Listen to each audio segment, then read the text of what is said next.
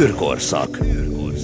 Nem sci-fi, nem ámítás, avagy magyar szakemberek az univerzum felfedezői között. A hazai űrkutatás eredményei első kézből.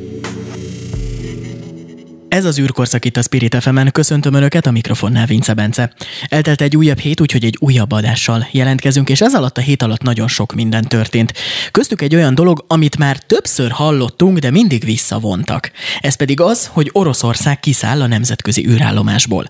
Ahogy kitört az orosz-ukrán konfliktus, utána pár nappal rá már fölkaptak az első hírek, hogy Oroszország kiszáll a nemzetközi űrállomásból, majd pár napra rá azért Rogozin, a Roszkozmosznak a vezetője helyesbített, hogy nem azért nem úgy gondolta, nincs semmi ilyesmiről szó, minden megy az eredeti kerékvágásba. Aztán eljött az a pont, amikor véglegesen bejelentették, hogy már nagyon régóta érett ez a dolog, és most már végleges, hogy ők kiszállnak a nemzetközi űrállomásból.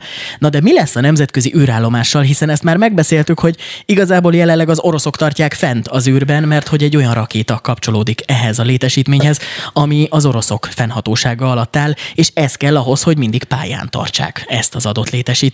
Úgyhogy ezekre a kérdésekre is keresem ma a választ. Velem szemben a stúdióban dr. Ferenc Orsolya, űrkutatásért felelős miniszteri biztos. Üdvözlöm, Orsolya, és köszönöm, köszönöm hogy elfogadtam a kívásunkat. Köszönöm szépen, a hallgatókat is. Mi lesz most? Hát azért azt mindenképpen cizellálnunk kell a képet, hogy nem mondta még Rogozin sem azt teljesen egyértelműen, hogy véglegesen és egyértelműen kiszállnának, sőt, hát ennek azért bizonyos technikai feltételei is volnának, tehát még ha ki is szállnak az oroszok az i es es-ből, akkor azt sem tudjuk, hogy ezt milyen formában teszik. Magyarul nem küldenek több utánpótlást, nem küldenek több űrhajóst, vagy kozmonautát, de fönt hagyják a moduljaikat, vagy a modulokat is leválasztják. Az a bizonyos animáció, amit még pár héttel ezelőtt fölraktak a, a Roszkozmosz oldaláról az internetre, ott, ott azt játszották el ebben a kis animációs videóban, hogy ténylegesen ők integetnek egy viszlátot, leválasztják fizikailag a modulokat. Ez azért egy sarkalatos kérdés, mert ezekben a modulokban egy csomó olyan rendszer van, ami az életvédelmi üzemi rendszer része, a víz, a levegőtisztítás, az energetikai rendszerek, a tápellátás, és így tovább, amiben még vagy azért, mert, vagy, vagy például a hajtóművek, amikkel visszaemelik a pályára az i es es-t, vagy nélkülözhetetlenek, vagy az amerikai és az orosz rendszerek egymás tartalékai.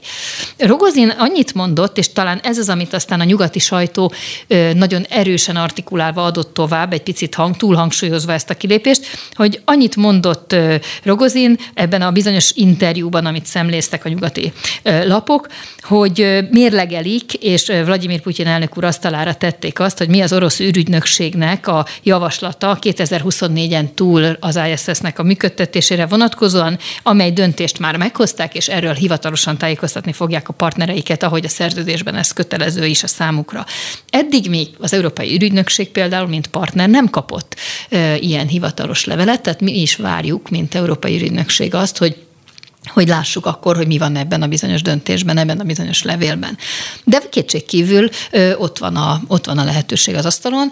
Hozzáteszem, hogy tekintettel arra, hogy itt azért nagyon kemény szankciók indultak el Oroszország irányába, és ezek, ahogy a legutóbb beszéltük, már vastagon érintik a technológiai cégeket is, és ilyen módon elkerülhetetlenül az űrszektort is, várható volt, hogy eljön egy pont, amikor esetleg a túloldal erre ilyen határozott választ ad.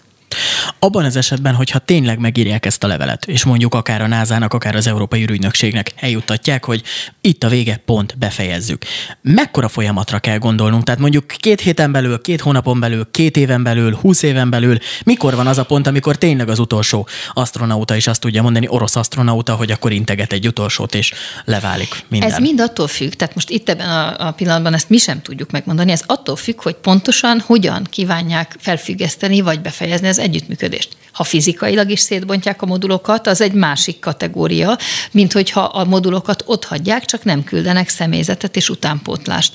Ö, hozzáteszem, abban is lenne logika, ha fizikailag leválasztanák, hiszen vannak teljesen új modulok, a Nauka például, és korábban is az volt a terv, egyébként nem csak az, az orosz, hanem az, akár az amerikai tervek is, hogy az űrállomásra felcsatlakoztatott újabb modulok, kvázi parazita modulként működjenek addig, amíg eljön az a pillanat, amikor leválaszthatóvá válnak, és kiegészíthetővé válnak más modulokkal, és így önálló űrállomást lehet belőlük majd építeni. nagyon komoly technológiájú, drága eszközökről beszélünk, tehát nagyon furcsának tartanám, ha erről az oroszok úgy lemondanának, hogy így grátis ott hagyják. Hogy mikor jön el ez a pillanat? Ugye a szerződésben úgy van, hogy a, az együttműködés felmondásának van egy egyéves határideje, tehát hogy egy évvel előtte tájékoztatják a hivatalosan a partnereket, és az, hogy mikor jön el az a pillanat, amikor nem küldenek több kozmonautát, az, az már ehhez képest egy, egy gyors lépés, hiszen ha nem küldenek több asztronautát, akkor nem küldenek. Onnantól kezdve kvázi utánam az özönvíz. De azt gondolom, hogy a, a fő gondolat az az, hogy amit, amit mindenkinek értenie kéne, és jó lenne, hogyha egy picit a politika és a fegyverek ropogása eltávolodna ettől a területtől, hogy itt, ez, itt mindenki veszít. Tehát ebben a történetben aztán tényleg nem lesznek győztesek. Még egy, egy üzleti, egy bankrendszer átállítási, vagy, vagy szabadkereskedelmi egyezmény, bármi ilyen szankciók jobbra-balra, ott még el lehet képzelni, hogy valaki ebből egy kicsit jobb mérleggel kerül ki, mint a másik. De ebben a szektorban csak veszteni fogunk, mert itt az egyetemes emberiségért dolgoztunk eddig is. A veszteni fogunk az minket, magyarokat is érint? Hát olyan értelemben nyilván, hogy az egész európai űrügynökség mára vesztese ennek, hiszen például az ExoMars misszió nem tud elindulni a Marsra, abban egyébként van magyar érintettség is, magyar fejlesztésű eszközök is, sok-sok évnyi munkája a magyar űr, űrmérnököknek, tehát ilyen értelemben is.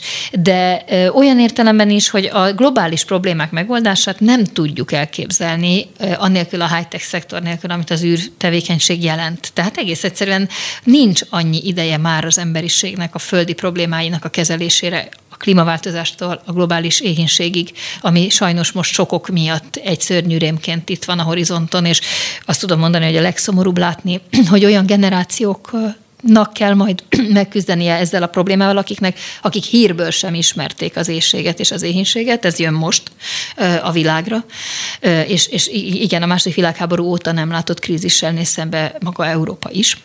Tehát erre nincs időnk, hogy most elkezdjünk ilyen technológiákkal vitatkozni. Ami most szorosabban érinthetne minket, az a Hungarian to Orbit HUNOR program sorsa. Itt megnyugtatom a, a hallgatókat, hogy egyrészt a nászával és az Axiom Space-szel, mint hivatalos partnerrel, az Egyesült Államokkal végezzük ezt a, ezt a küldetést, és az Európai űrügynökség még a hivatalos partnere a programnak. Tehát közvetlenül sem a kiválasztást, sem a kiképzést, sem a program összeállítását nem érint.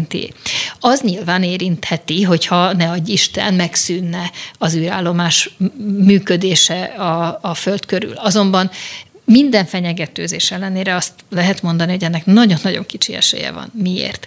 Egyrészt az űrállomás jelenlegi helyzetétől függetlenül is az összes nagy résztvevő bejelentette már az elmúlt években, hogy kétezer-huszonöt és harminc közötti időszakra önálló saját űrállomást kíván építeni. Oroszország is bejelentette ezt már évekkel ezelőtt, és az Egyesült Államok is. Egyébként pont az Axiom Space vállalatot bízta meg a NASA ezzel az űrállomás építéssel huszonnégytől kezdve. Másrészt ez egy olyan kulcsképesség, hogy egy ilyen laboratóriummal rendelkezzen az emberiség és a nagy űrhatalmak, hogy erről senki sem fog lemondani. Tehát ami biztos, hogy ha máshogy nem megy, akkor felgyorsítva a programokat, további energiát és pénzt fetszölbe ebbe az irányba, neki fognak állni és felgyorsítják. Ugye, ha már itt szóba került a SpaceX, ugye Elon Musk úgymond az egyik megrögtönzöttje annak, hogy, hogy ő szeretne építeni a nemzetközi űrállomásra. Ez a terv, hogy először ugye a nemzetközi űrállomásra épít, így igen, hozza létre ezt az új űrállomást, és amikor a nemzetközi űrállomásnak lejár az élettartama, akkor azt szépen elengedi, és akkor az ő kis felépített igen, új bázisa majd egyedülállóan ott fönn az űrben kering a Föld körül.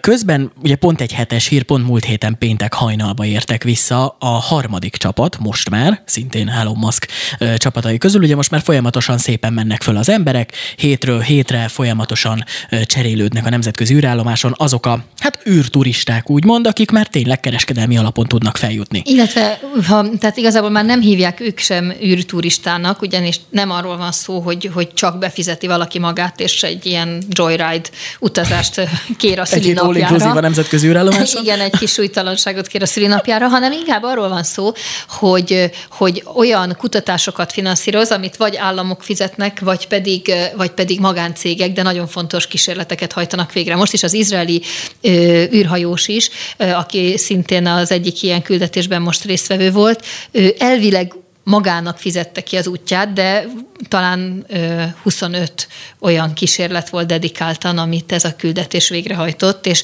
komoly cégek voltak a megrendelők, tehát ez üzleti tevékenység is. Tehát azért mondom, hogy ez most már igazából egy másféle szektorrá vált, mint mondjuk ötven évvel ezelőtt.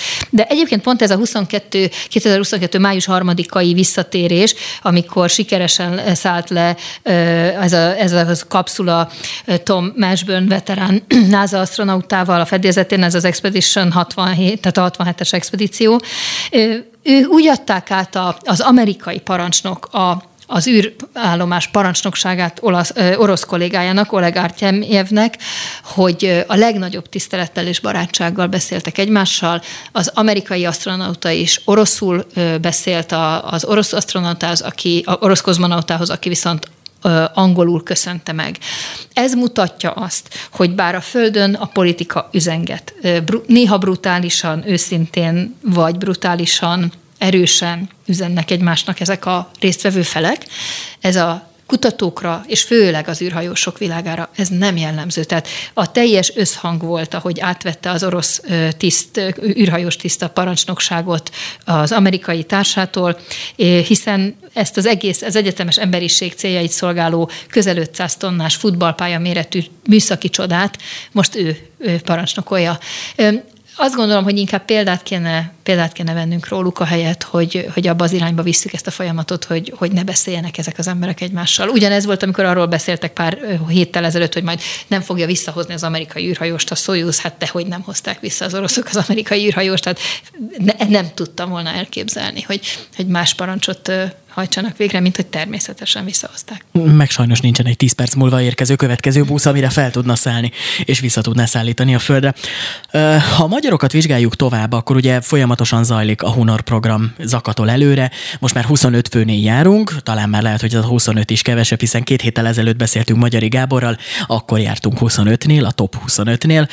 Mikorra várható az, hogy kiderül az a két-három fős csapat, hogy ők a mag, akiből majd egy valaki feljut a nemzetközi űrállomásra remélhetőleg. Hát most nagyon izgalmas szakaszba értünk, mert bár eddig is nagyon kemény teszteken mentek át a fiúk, lányok, de most húsz, tehát május, május végén és június elején ez a huszonöt ember, ez az Európai Ürügynökségnek a német dé el er-rel közös személyes jelenlétet kívánó tesztelésén fognak végigmenni, és, és utána tovább szűkül egy olyan erős tízes csoportra a kör, és belőlük, a, és akkor szintén a magyar, magyar szakemberek vizsgálatai is ezzel szimultán folyamatban zajlanak majd, és nagyjából az ősz folyamán jutunk el oda, hogy ezt a remélhetőleg négy emberes elit alakulatot, ezt be tudjuk mutatni az országnak.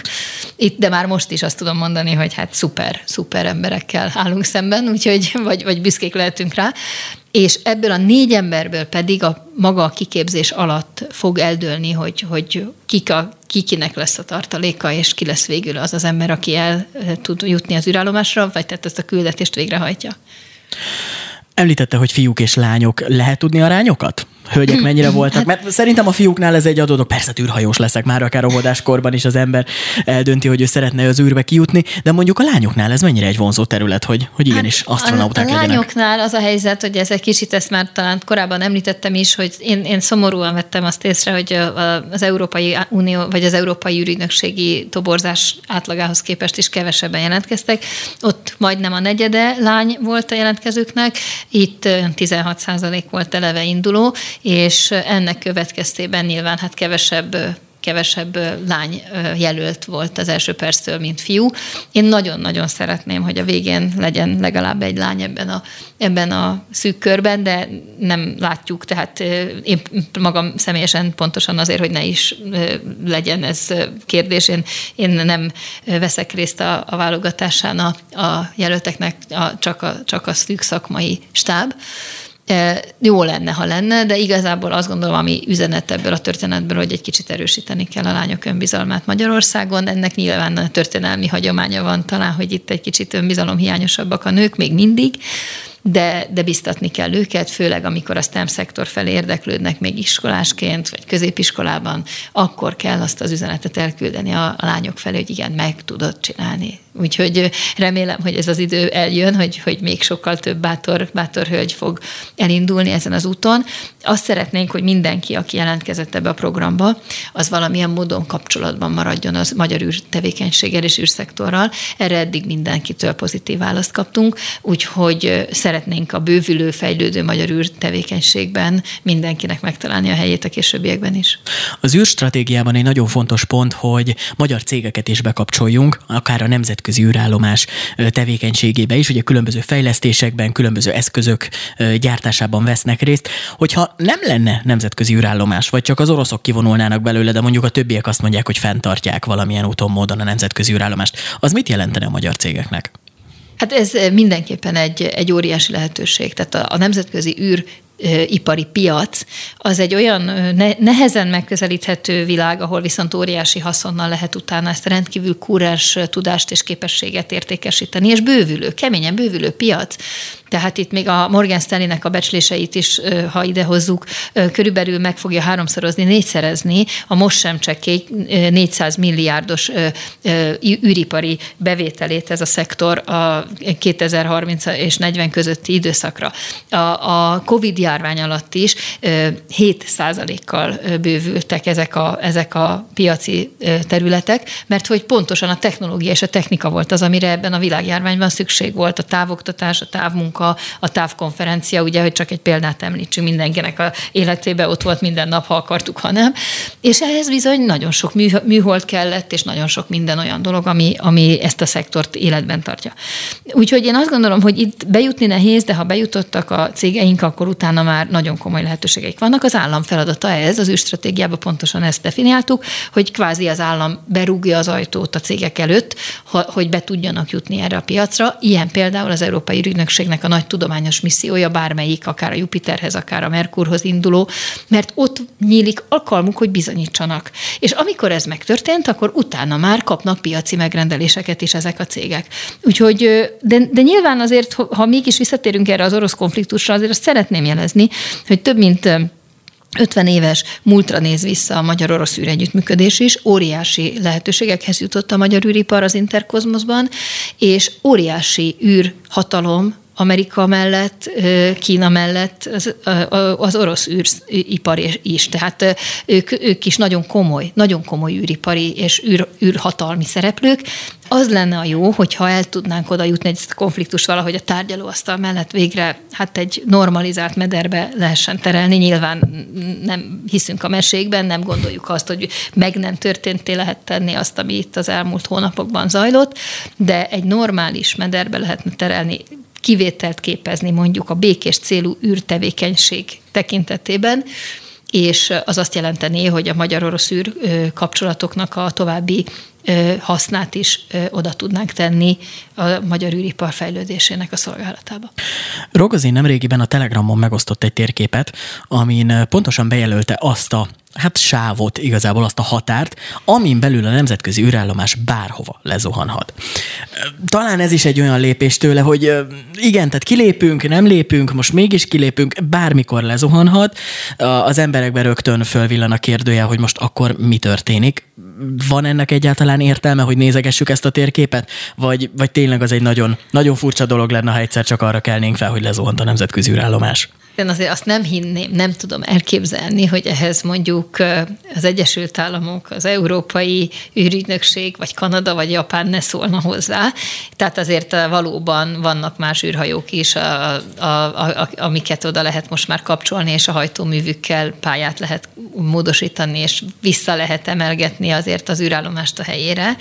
De hát azért kétségkívül igaz, hogy ez egy szép darab, ez az ötszáz tonna, és ha mondjuk leszedjük róla az orosz modulokat, akkor is azért ugye több mint a fele ott marad ennek, és az már a légkörben egyébként most csak a technológiát nézem, és csak a fizikát, az nem fog elégni, tehát az valahol, valahol egy méretes, méretes lyukat ütne, tehát jó lenne ezt elkerülni, de én inkább azt gondolom, hogy azoknak az üzengetéseknek a sorába tartozik, mint az, amikor azt twittelte ki szintén Rogozin, hogy, hogy harminc perc alatt tudná a nátót megsemmisíteni atomfegyverekkel, Oroszország. Nem gondolnám, hogy ezt, ezt a faktumként kéne kezelni, ezek inkább ilyen üzengetések. De, gondolatok a fejéből. Hát igen, ilyen kis, kis szösszenetek és humorbombonok, de ezért ezt úgy, úgy kezeljük a helyén. Én azt gondolom inkább, hogy, hogy idáig nem fogunk eljutni. És az pedig biztos, hogy, hogy akkor, ha nem lehet az együttműködést folytatni, ami egyébként egy óriási kudarc, mert a Szojuz-Apollo pont arra tanított minket a hidegháború kellős közepén, Vietnámban szólnak a fegyverek, ugye hetvenes évek, és már akkor meg lehetett oldani, és akkor sikerült megoldani egy ilyen különleges technológiai együttműködést, mint a Szojuz-Apollo, hogy ez az emberiségnek egy, egy borzasztó szegénységi bizonyítványa lesz, hogyha ezt a szektort ennek engedjük áldozatul esni, de űrállomás valamilyen szinten biztos, hogy lesz végig, és Magyarország számára a kiterjedt és stabil európai és amerikai és más bilaterális kapcsolatai következtében elérhető helyzet lesz akkor is ezeknek a kísérleteknek egy űrállomáson történő végigvitele. Hát reméljük, hogy minden a legjobb módon zajlik majd a következő hónapokban, hetekben, illetve években is, és még sokat beszélhetünk majd a nemzetközi űrállomásról, remélhetőleg a pozitív oldaláról, és nem ilyen hírek kapcsán. doktor Ferenc Orsolya, űrkutatásért felelős miniszteri biztosnak nagyon szépen köszönöm az elmúlt perceket. Én köszönöm. Köszönöm önöknek is, ez volt már az űrkorszak itt a Spirit ef emen. A jövő héten ebben az időpontban újra jelentkezünk, és egy újabb érdekes témát hozunk önöknek. Az elmúlt percekben Vince Bencét hallották. A viszonthallásra!